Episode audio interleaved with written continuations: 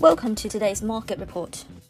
US stocks and oil prices declined in choppy trading on Monday, while the dollar and treasury yields pushed higher as Wall Street digested a raft of mixed macroeconomic news. With markets already jittery from central bank signals of additional interest rate hikes, UK government fiscal plans released on Friday continued to roil markets. Sterling slumped to a uh, record low on Monday, and a renewed sell-off in British gilts pushed eurozone bond yields higher.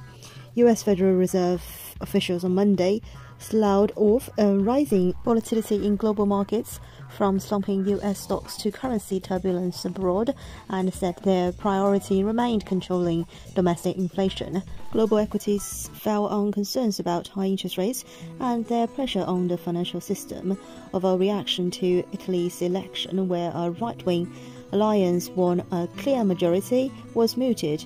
Europe's STOXX 600 index slipped 0.42% to its lowest level since December 2020. Asian stocks outside of Japan fell 1.65%.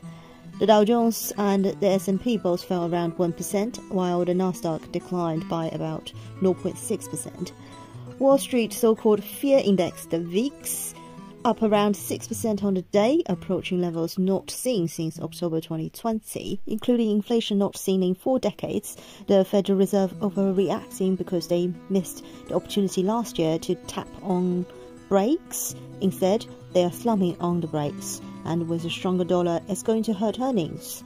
Central to the market's jitters in recent days has been the pound, which on Monday skidded to an all-time low against the dollar the Bank of England said on Monday it would not hesitate to change interest rates and was monitoring markets very closely after the pound plunged. The GBP/USD pair went down as much as 1.04, then touched 1.09 briefly, now coming down to 1.06.